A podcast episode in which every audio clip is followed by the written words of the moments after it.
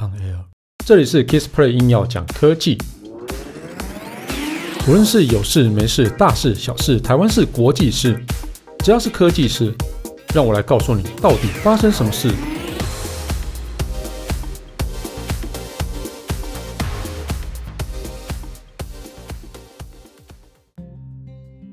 嗨，大家好，我是 Kissplay。好，今天来分享一个。也是很重要的 App，叫做台湾社交距离 App。那很多人都觉得，诶，这个 App 会不会泄露我的隐私？也就是说，哦，会不会泄露我的踪迹之类的？哈，那这个来跟大家解解答一下哈。那这个台湾社交距离 App 这个到底是什么东西哈？那其实这个东西就是。哦，卫福部机关署啊，它最近推出的一个叫做呃台湾社交距离，那这个东西就是说，如果说哈啊，它是用利用蓝牙的讯号强强弱来比对你是不是跟曾经跟确诊者确诊者近距离接触哦，也也就是说，这个 app 是用来去看哦那个 COVID-19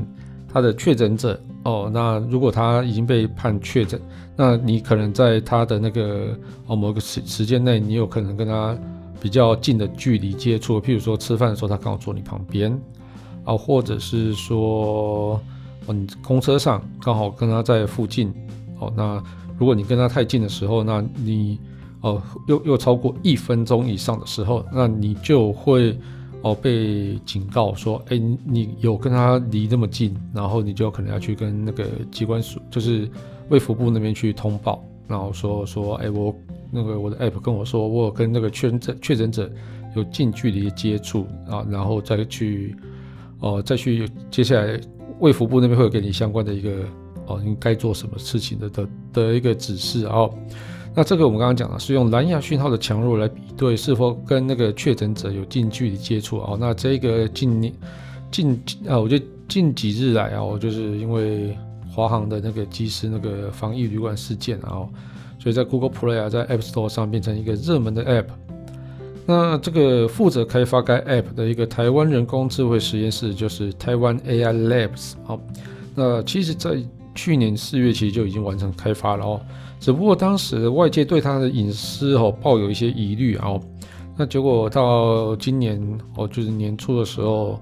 就是桃园医医院内有一个院内感染嘛，哦，那指挥中心为了更精确的掌握接触者，所以决定让开发团队针对 App 要去进行一个最佳化跟改善哦。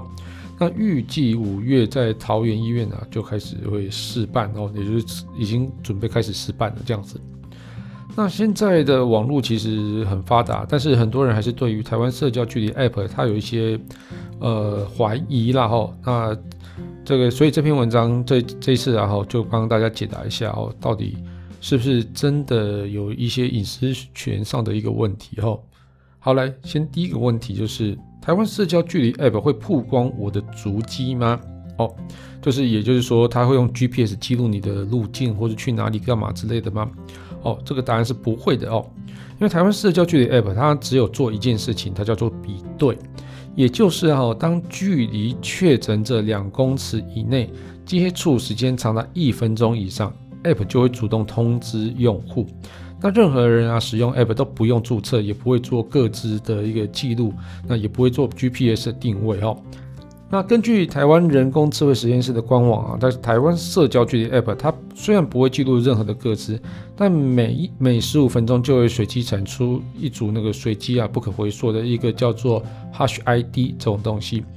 那当用户彼此接触的时候啊，双方手机啊会透过蓝牙侦测旁边的一个哦叫做 Hash ID 哦，那并且记录下接触的一个时间长度和距离。那这些资料呢哈会在装置上储存二十八天啊，如果不需要资料，它就自动删除来确保一个用户隐私。也就是说，现在呃这方式就是说，我们每个人如果都有安装哈，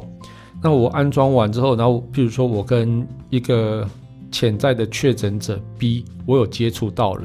然后我接触到很近嘛，因为蓝牙可以侦测大概侦测大概的距离嘛。哈，如果我跟他两公尺以内，那接触时间长达一分钟以上的时候呢，好，那我们就各自离开了嘛。啊，当那个疑似呃这潜潜在的确诊者，因为他还没有被诊断出确诊嘛，啊，所以当他被诊断出确诊的时候，就是已经当然也就是我们接触后离开之后，他才被诊诊断成确诊嘛。他被诊断成确诊之后，然后这个记录呢又记录到说，哎，你曾经有跟他接触超过一分钟以上，那这个东西就马上会通知到你的手机上说，哎，你曾经跟哦某位确诊者啊、有接触过，但他也不会跟你讲那个确诊者是谁。啊，所所以你就可能上面就会跳出警示来，然后这样子你就可以去跟卫福部通报说，哎，我我有接触过，那我接下来我应该怎么办？好嘞，那再来是说哈，被告知确诊，各资会不会被曝光？好，那机关署在问答集中指出哈，当用户被告知确诊，那在装置上的一个 hashtag 上传到云端服务之前，然后。卫生单位会征询用户同意，好，那此外呢，确诊者跟一般人一样哦，上传的那个 hashtag 为随机 ID，所以收到确诊者的通知，用户也没有办法知道确诊者的个资嘛，这一定的哦，因为全部都是用 hash ID 来去做的嘛。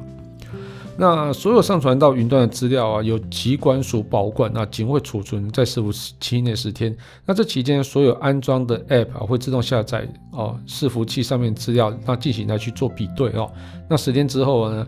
将这资料就会从伺服器中删除哦。好，那如果说呃，如果被用户哦，就是如果你使用这个 App，那你你后来被医生判定 COVID-19 确诊，那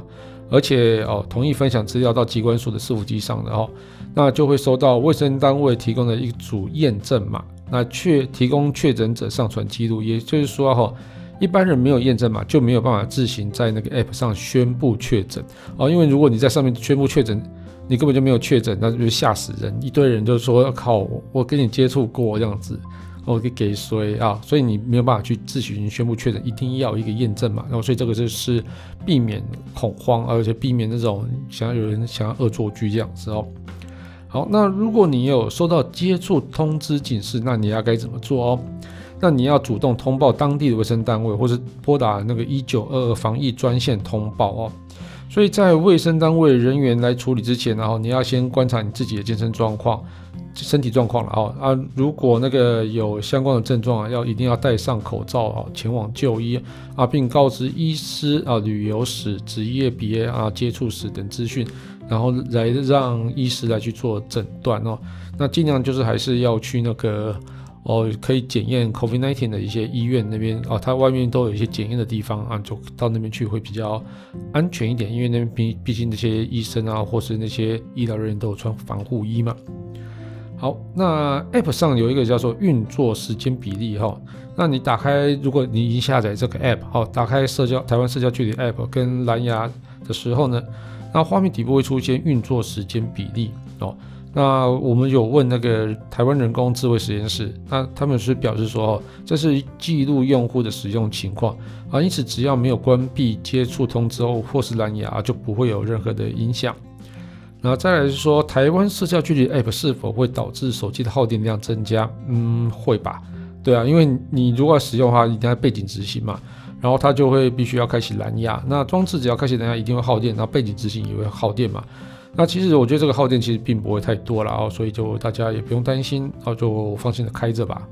对，好，那这个蛮重要的，我建议大家都去下载一个啊，我觉得这样子确保大家的安全。好了，这期节目就到这边告一段落。如果你喜欢我的节目的话，欢迎订阅与分享。如果你是 Apple Podcast 听众，那别忘了在上面帮我留个言，让我知道你有在收听。当然，最重要的是帮我打五颗星。如果你有什么问题想要交流的话，也欢迎到 Facebook 粉丝团 Kiss Play K I S P L A Y 上面留言给我。谢谢大家，拜拜。